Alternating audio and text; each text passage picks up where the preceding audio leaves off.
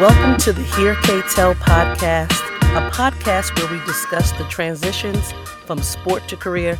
I am your host, Kristeena Alexander. I am joined today by my dear friend, my best friend, my mentor, change agent, an individual who has spent 18 years as an assistant coach at the Division One collegiate level, who is now a manager in the fitness industry. She spent eight years as a manager. Please welcome none other than Marcell Harrison. What's up, Sal? Hey, Big K. What's happening? Folks don't even know that nickname, but throw it out there, sister. Good morning. Um, Yes. I'm yes. I'm excited. I'm excited for you um, with this podcast, and I think really think you found your lane. Um, you've always had a great voice, and uh, you know, um, I think this is this is awesome. Um, this that you're just stuff that you're putting out there uh, with some some of the great uh, guests that you've had. I've Thank you. listened to a few of your Thank your you. podcasts. You had uh, Wendy Palmer on there. The P, the Yeah, P. yeah. I appreciate that. I had to go back into the vault to get out some folks that I know have and continue to change the world. And so when I when I label you as a change agent, I mean that in this most sincerest, the most honest, the most humbling, the most you get on my nerves, the most I love you regardless. And, and I just want to share with the world your story. And so, you know, my first question is the journey of Marcell Harrison. For those listeners who do not know, but will eventually find out, where did it all start? When and, and with whom? Like, what was your foundation? wow. Um, wow. This goes well. You know, I actually started basketball kind of late relative to when kids are starting you know now and and you know they're starting as soon as they're born you know the parents put the basketball in their hand uh, True, true. um but for me excuse me i'm just gonna take a sip here get the crinks out of the voice um for me i started basketball in the eighth grade was the first time i played on a team Mm, um Eighth grade, you right. That was grade late. Yeah, that's late, right? But I was always athletic. You know, my father was a big part of, you know, um, that journey for me. hmm Uh, he was an athletic director at the Boys and Girls Club. So I was going, sneaking in there. He was sneaking me in before I was old enough. So just always around sports. But eighth grade was the first time I really, you know, played a basketball competitively and on a team in that way. So, um, you know, softball and, and baseball was the first one that I really fell in love with. And uh, some volleyball in high school as well. hmm Um, but but basketball, I just fell in love with. Absolutely fell in love with the game, and um, you know, we'll go to the park, play with the guys, you know, and um, Were you good? I mean, I was athletic. You know, I still didn't have a lot of a lot of skills. You know, as as a young person, I could only, you know, use one hand. You know, could sh- shot a lot, didn't make a lot, but you know, so had a, a Shoot is uh, shoot. Is that where is that? We'll get to that, but shoot is yeah, shoot. yeah, Okay. you know. Uh, um, so I just fell in love with it and just worked and worked and worked and and played and and went to camps and um, ended up having a really awesome just high school JV coach who who kind of took me and some of the other players kind of just under his wing and, and took us hmm to games all the time and we got to see um you know we got to see some real competitive high school girls basketball and that's where the dream kind of started Mm, mm. Talk about that dream. Where does that go after high school? well um ended up playing on a very competitive aau team hmm um with all Americans. I mean, we had players who went to Stanford, Notre Dame, Northwestern. Um, you know, recruited by the UConns before it was UConn, uh, Yeah, telling right. my age a little bit, but, uh um What was the name of the team? Rep your rep your set. American Eagles, Ah, upstate New classic. York. See, Y'all only New Yorkers know this, only New Yorkers. yeah, we had a dentist as a coach, you know, he didn't care, you know, his daughters played, and, uh, that's how it was back then, you know, somebody's your kids played and you coach, so, Mhm. uh, you know, um, yeah, it was it was college coaches would be in our practices, that was the rules were different then, a little more, uh, you know, able to go out and and watch a little bit more, so we'd have coaches in our practice probably, you know, every other every other day, um, Mhm.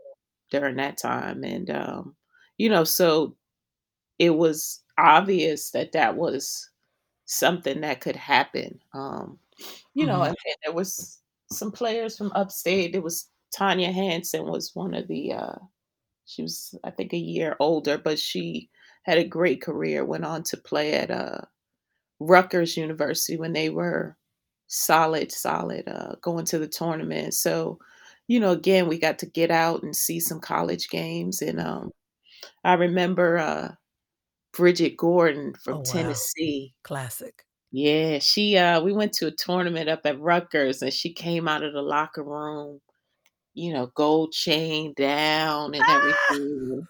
From that moment, I said, "Oh, yeah. That's that's who I I wanna be like Bridgette Gordon." Ah, shout ou Okay, so then So, I you was recruited, you know, pretty pretty, you know, heavily, uh, had a Mhm. lot of opportunities and, um really, uh, was you know, went on some visits, and I went to, uh, USC at the time, Mhm. uh, and Lisa and Leslie and I are the same year, and I went on a visit there, Okay. and I thought I was going to USC.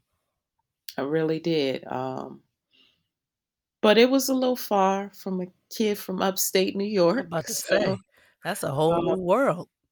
ended up George Mason was, uh, one of my last visits, and I went there, and I really it's interesting, you know, you see women's basketball back then, you know, just the money you think a school like USC facilities would be, you know, incredible, Mhm. but, you know, they had football was the big thing there, and then men's basketball. Women's basketball didn't really start to take off for them. You know, I I guess, you know, with Title IX and all of that, things Mhm. really, um, Yeah. improved. Lisa Leslie had a lot to do with, you know, bringing that that visibility to to their school. Obviously, there was Cheryl Miller and some great players at USC before that. Cynthia Cooper, she was USC as well, wasn't Mm, she? mhm, cool. So, um, Legends. you know, I I I Mm. was kind of caught up in the nostalgia of USC, but the visit, it just didn't you know, it it just has to feel like the right place for you, and and Mhm. George Mason felt like that place for me, I think that's I think that's still unique and, uh, critical in recruiting for young athletes today, that it has to feel right, like, it's Yeah. gotta be Yeah. something that you could see yourself, that you can envision growing, thriving, being successful rather than, you know, just, oh, I like the colors," or, "Wow, this is a football weekend," you know, Yeah. so Yeah. it's interesting when you when you drop those legends' names, and you you include yourself as well, you know, we're talking at least 25, 30 years, and that's still important in the recruiting process. So, if you had to sum up your collegiate career, how would you sum it up? Oh, man, um I think I you know, um, it's interesting cuz George Mason started recruiting me kinda late, um, and they were recruiting my cousin who was an All-American, uh, so I I felt like they were just throwing me in as a you know, hopefully they'll get you know, get my cousin to sign on, uh, but we didn't you know, we didn't have any intentions on making a decision together. We both did end up at George Mason, um, and I just you know, when I went, I thought their team was solid, and I thought I would have to really work to play, so I think that was, uh, one of the challenges that I, I liked, um, but, you know things happened, uh, one of the really good players had a knee injury at the beginning of my freshman year, so I got an opportunity. Mm-hmm. That's all Um you that's all you that's all you asked for. and I and I ran with it, you know, I ran with it, you know, I I my cousin and I had really good chemistry, uh, we played high school ball together, won a state championship, and, um, so for me, it felt very natural, you Mhm. know? It was it was an easy transition actually for me. Okay. Um Now, how does that that transition, you know, from high school to college and with this podcast, I wanna focus on what those transitions look like, feel like. How did you get into coaching? How did you transition from someone who had an illustrious career at George Mason and and, you know, shout out to George Mason because I've had a couple former student athletes on this podcast that represent that institution.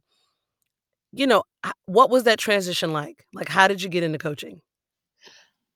You know, I I absolutely love basketball, and, um, you know, I didn't you know, wanna be done with it, um, and during that time, you know, there was no WNBA, no no women's leagues here in the States, um, so I would you know, senior year came around, I just you know, coach called me in the office, all I want all I'm talking about is, "Coach, you got a job for me when I finish?"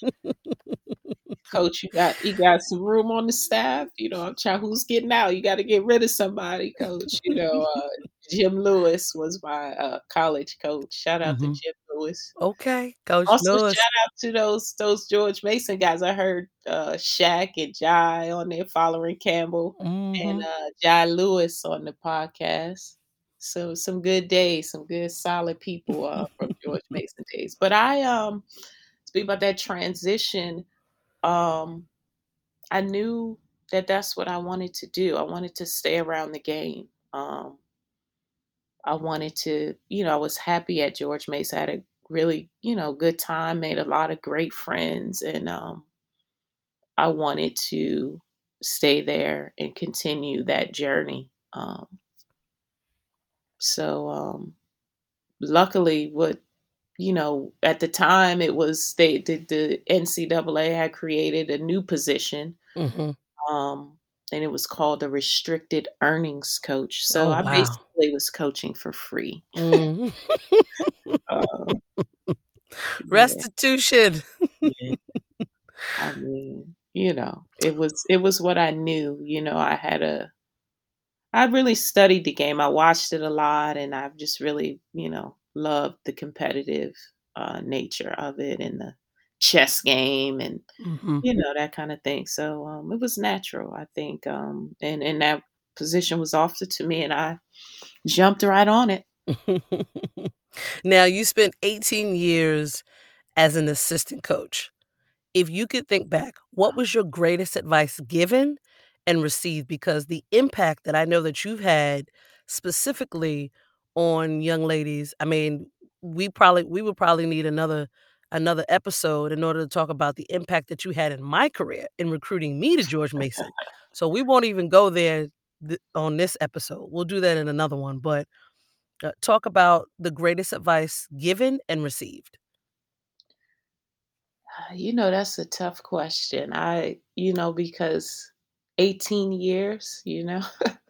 Um, I would say, though, um some of the advice that I've, you know, always try to give players, you know, there there's always a time, I don't care who you are as a player, there comes a point where you start to doubt yourself.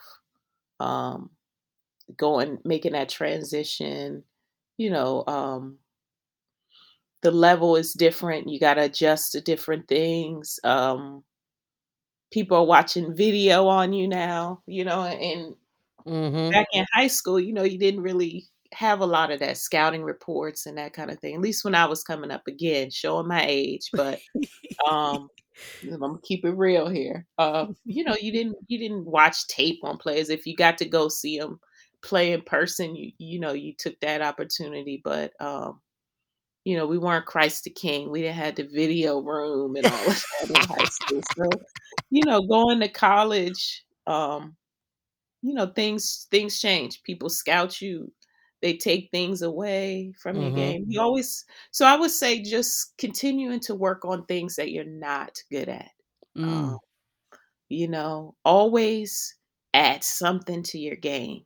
Mm. Always add something and, um and work on it, you know, uh, with the coaches because, you know, last thing a coach wanna see is you do something in the game that they've never seen before. Mhm.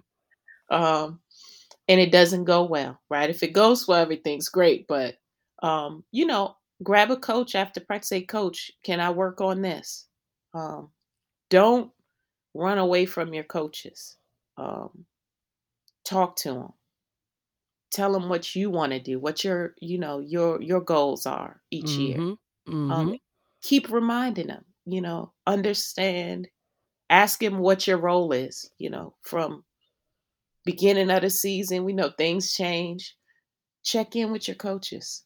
Um, they appreciate that, they know where your head is, you know where their head is, and you focus on those things that they want you to do, um, and but you still continue to work on the things that you know you eventually wanna do. If you wanna I remember, um, Jim Larrañaga at at George Mason had a great, um, kind of test, uh, that allowed you to now shoot three-pointers in the game. Didn't matter who you were. If you knocked down a certain percentage on the shooting machine, mm-hmm. right, then you were able to now shoot threes in the game.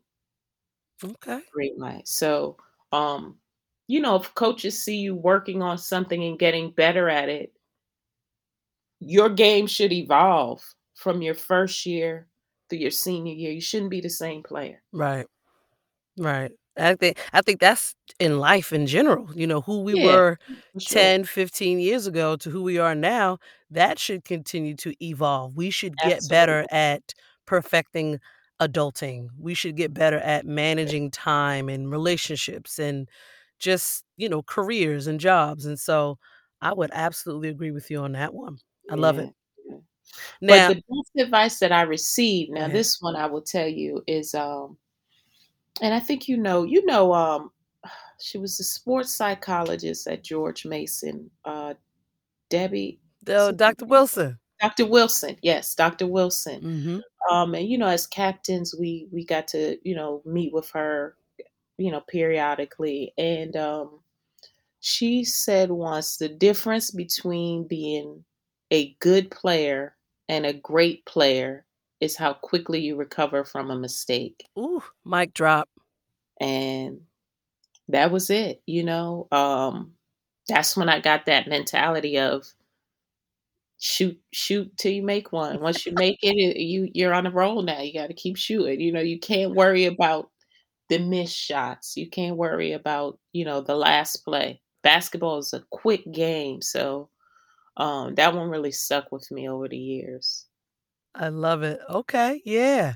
Now, we talked about high school to college, college into the the coaching realm, and what that has done for you as a person, and and the impact that you have had on countless young ladies at more than one institution. Now I wanna talk about your transition into the career that you're in now, which is in the fitness industry. You Mhm. are a manager.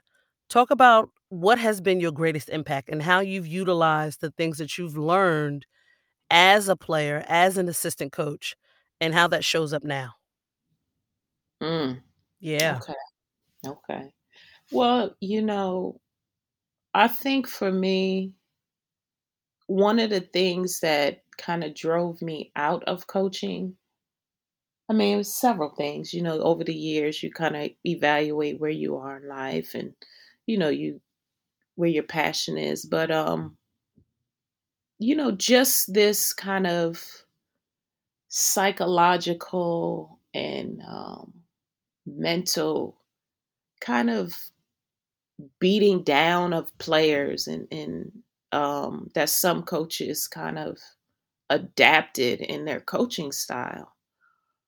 Um, and as an assistant coach, you know, you have to kind of fall in in place, you know, you can't you know, there can't be division, you know, you can't have your own style. so much. Um, Mhm. and um, you know what I saw was the coaches who were, you know, as you would say, some people say players coach. Mhm. Um, you know, uh, it just seemed like a better environment, uh, and that's the kind of coaching approach I took with me um, at the professional level. Um, you know, with uh, the staff and, and people that I was able to kind of lead in uh, my second uh, second phase of of career. Um, just being able to create an environment where people feel uh, safe to speak and Mhm. express themselves.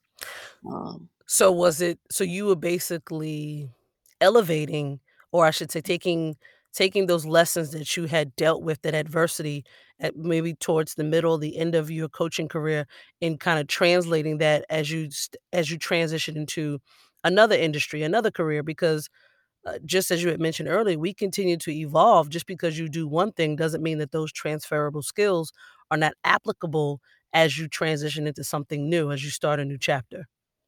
absolutely. You know, um, we're all learning. We're all continuing to grow. So, you know, I approach it as a collaborative kind of situation. You know, I'm working with you to help you develop whatever it is you want to kind of develop, you know.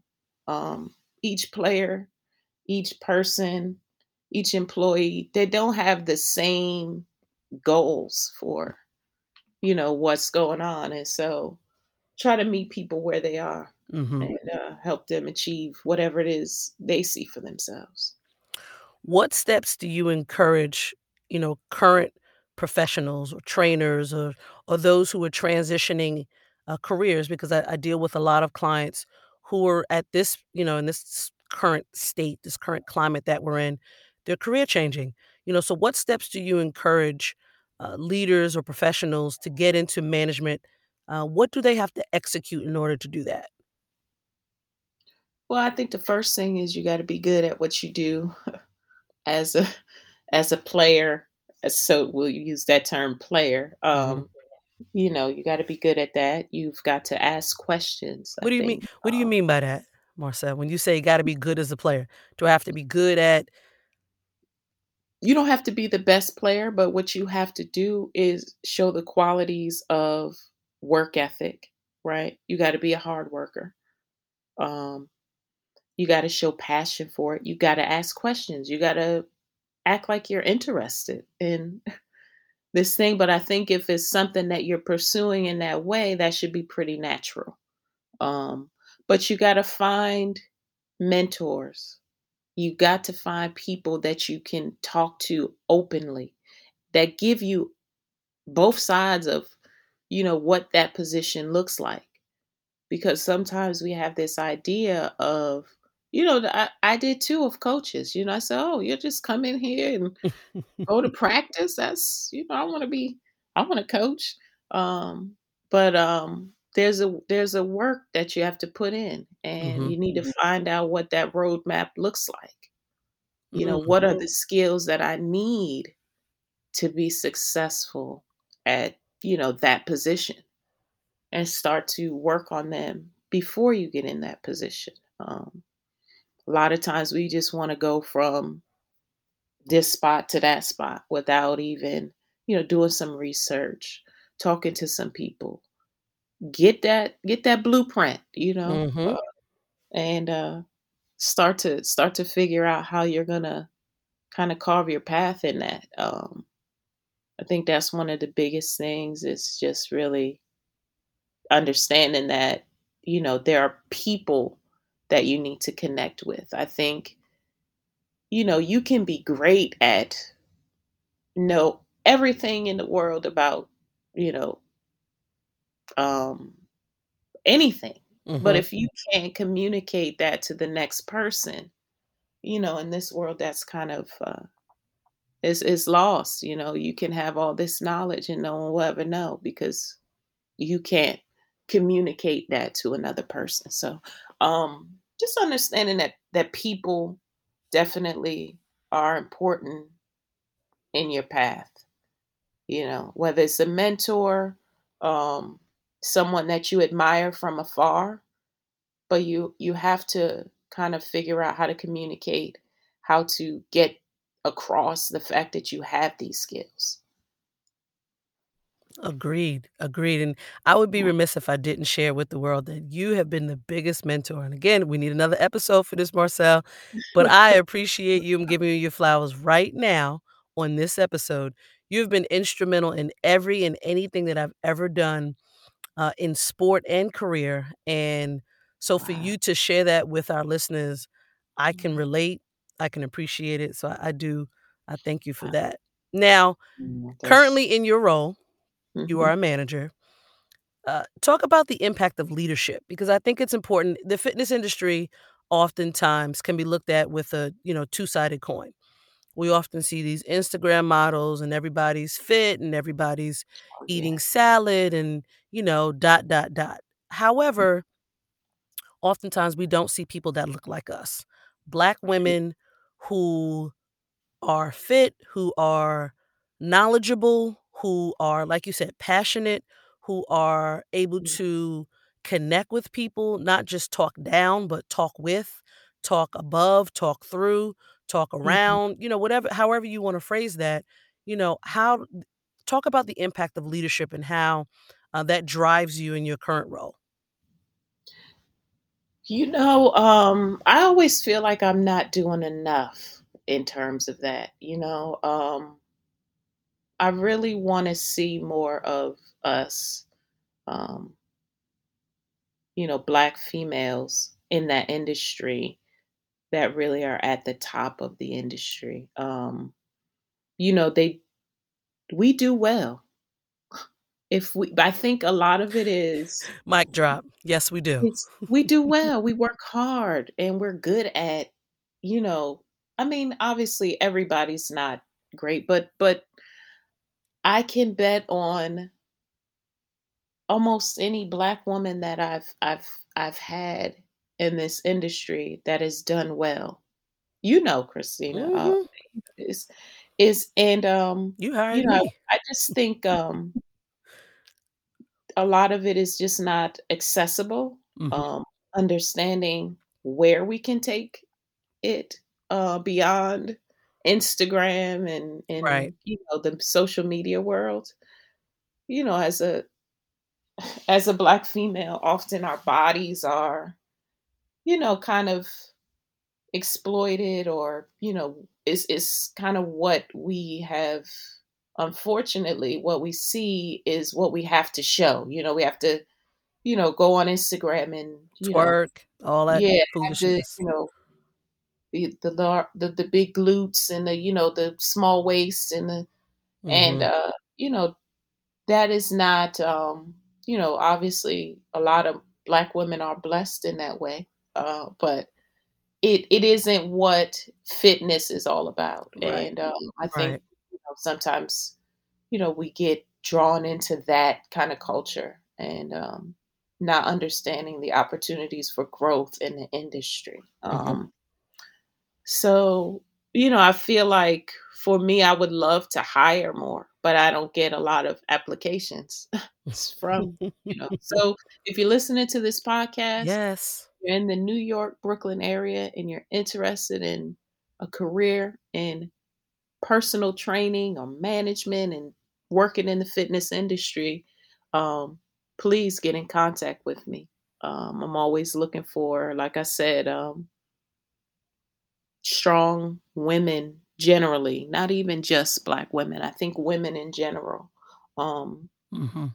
you know a lot of people going through a fitness journey, um you need compassion, you know, from your your coach, your your trainer, this kinda thing. Same thing I was talking about with, um, you know, basketball, uh, Mhm. coa is a lot of coaches, a lot of people lose compassion, forget, you know, how their journey was, and, um, I think, um, women often are better at kind of giving compassion and and walking with you on that journey, so, um, I find that they do really well, um, it's just not kind of a coach's, you know, if you ask a kid, you know "Who's your coach?" or "Which one's the coach?" You put a man and a woman there, they're 9 times out of 10 are probably gonna point at the the man and say, "That's the coach," but women are exceptional coaches, Right, um, and agreed. I I think it's just something that they don't purs we don't pursue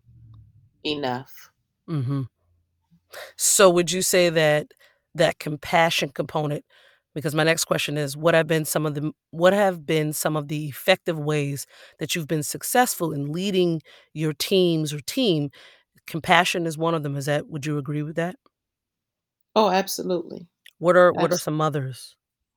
Um, I think, um, having a collaborative approach to your leadership, you know, um Mm, talk about that. Yeah, I mean, and this is one of the things I like about, um that I've learned, you know, I think, uh, Equinox, the company that I work for now am I allowed to say that? I guess so. Um, they, um, do a lot of of, you know, just development, um, in terms of leadership and that kinda thing, and one of the things that I've learned or adopted to is, you know, really just trying to understand the person, um, and what they want, and Mhm. allowing them to come to, you know, "What do I need to work on? Um, where can I be better?"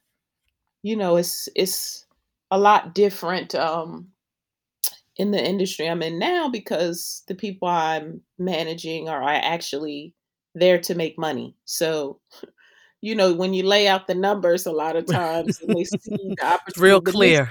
opportunities and these kinds of things, you know, um, you know, that's enough to motivate them sometimes, sometimes it isn't, and, um, you know, I I try to let people come to these things on their own with a little guidance and a little, you know, prompting with certain questions, but, you know, I'm I think things run better and, you know, I don't want to you know, I'm at a point in my life where I want work to not feel like work, you know, so Mm, that's another Yeah. mic drop.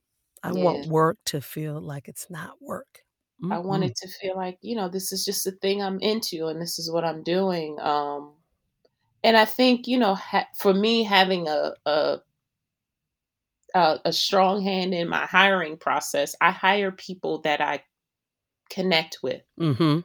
You know, if I'm on you know, if I have you sitting in front of me and I'm just bored to death or, you know, I can't connect and, you know, I I feel like you're gonna have a hard time connecting to people, and that's that's what what I do at the end of the day is, you know, we're all trying to, um, you know, I, I tell this all the time, it's basically, you know, I'm at one of the top luxury fitness brands in the world, right? Mhm. And so the members that come in, the clientele, the brand that we are is a luxury brand.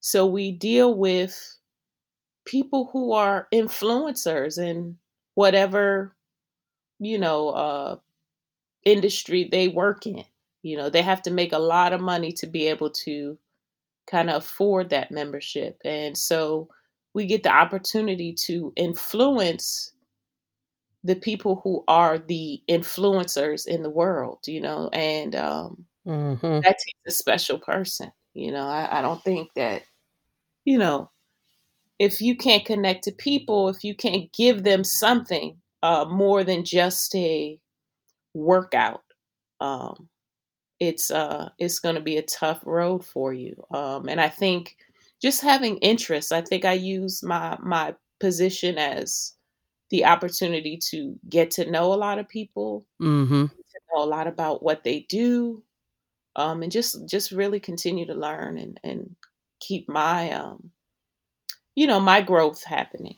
Uh, I don't look at myself as the leader in that way, I look at myself as a facilitator, you know, I Mm. want it to go this way, so how can I put people in these positions to make that happen? Um, and, uh, it's been it's been really great, uh, I I I really have a team currently that I absolutely love, and we know, um, you know, team to team is always different, you have some Right. years, some Right. teams that you just can't wait to you know, this person graduates and this person, you know gets fired or whatever whatever the case may be, there are some people that just, um, don't fit with your team, with your style, Right. um, and so, you know, it it it's a juggling act, but I've been really blessed, I think, now to have a team that is is, um they really understand that that journey and, uh, doesn't feel like work for many of us. I mean, obviously, you you you know, I'm in an industry that has you get up rather early. 5 Uh AM club. Yeah, we open at, you know, 5:30 AM, so, you know, um and and but it's been, um it's been great, you know, there there's some days where, you know, you don't wanna get up maybe, Mhm. just I think that's, you know, as you get older, you feel like you need more rest, but, uh That's normal. but once I get there, I walk in the door and it is just it really uplifts me, um, the people, the Shout know, out to Alex, come on. Yeah, Alex Daniels, Come on. yeah Come you gotta get him on the Best G podcast. best GM I ever had. Yeah, he's Frank too, but we'll Alex and Frank were my best. Yeah, yeah. So talk to me, Marcell, about your morning nuggets because you've just shared with us how you lead, uh, what kinda coach you are, and I think that's important for folks to really understand, to hear that, not just in basketball, but in the fitness industry, in a profession that is it you know, fitness is like the wheel, it's never going anywhere. It continues to evolve. Talk about your morning nuggets, your daily mantras that you that you that you do every day to help you stay grounded, stay Mm, clear, mhm. stay motivated. Well, you know, I think, um number one thing that I try to do every day is to learn something new. Uh, whether that's something new, um, you know, well, have a conversation with a new person, um, and I have the opportunity again, I work in a place that's very transient, people are in and out all day, so I get to kinda interact or, you know well, you know, COVID, so we you know, we wanna we don't interact with as many people these days, but, um, you know, just really being open each day to a new experience, um, you know, it it's you can get bogged down with your routine, which I think is also very important, um, you know, I you know, I have to have my evening routine, uh, and and morning routine, I you know, it's a bath, it's a tea, it's you know, it's really, um, kinda taking starting my day with myself, um, because Mm. you know, the rest of my day is is really heavy on people, so Right. I try to start that day with, you know, some time for myself and and really just kind of relaxing and, uh, not trying to think about too many things that, um, I have ahead of me. Um, make your list. Have your list, that way it doesn't have to stay in your head so much, um Mm. but I think, um, just really being open each day to to learning something new about a person, uh, I don't care if it's you know, we have you know, this is New York City, so, you know, homeless people are always there, and I don't you know, sometimes you're in a rush and, you know, you don't wanna be too open and, you know, talk to everybody, but, you know, there's some you know, outside my job, the same 2 guys, you know, every day, so, you know, I talk to them too, you know, and I find out I found out, you know, a little bit about where they are and, you know, and their journey because the more you know about people, um, the more you can kinda survive and navigate life. Um, I love to travel, so, um Mhm. you know that that's all I want, you know, so this this just for me, I think it's just having that, um, continued, uh, kind of curiosity about life and people, um, you'll always continue to grow. I love it, I love it.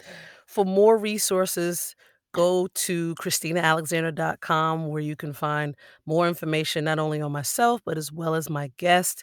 I appreciate you for joining me, Marcell, thank you so very much. Join us Oh, next week for a new episode, and as always, appreciate you guys.